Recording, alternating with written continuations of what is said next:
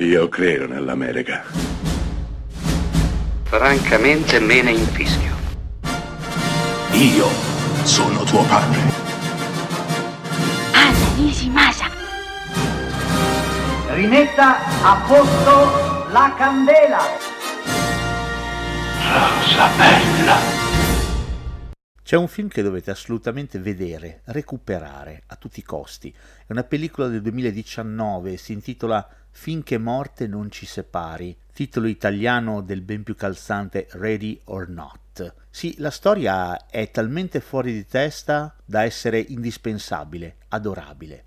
Una sposa, il giorno delle sue nozze, lei che viene dal nulla, ha sposato il rampollo di una famiglia ricchissima, che ha fatto fortuna grazie ai giochi di società, si trova coinvolta in un giochino, un giochino che viene fatto per tradizione. Lei dovrà estrarre una carta e decidere a che gioco tutta la famiglia, riunita intorno al tavolo, famiglia naturale, famiglia acquisita, beh, dicevo, estraendo quella carta lei determinerà il suo futuro, a che gioco giocheranno. L'importante è che non esca nascondino, perché se uscirà nascondino lei dovrà nascondersi e la famiglia dovrà cercarla, cacciarla e ucciderla prima dell'alba. Ecco, questa è la trama completamente fuori di testa di questo Finché morte non ci separi, la lotta per la sopravvivenza di una sposa che si è infilata in una situazione molto più grande di lei ed estremamente pericolosa. Beh, gli svolgimenti sono assolutamente esilaranti.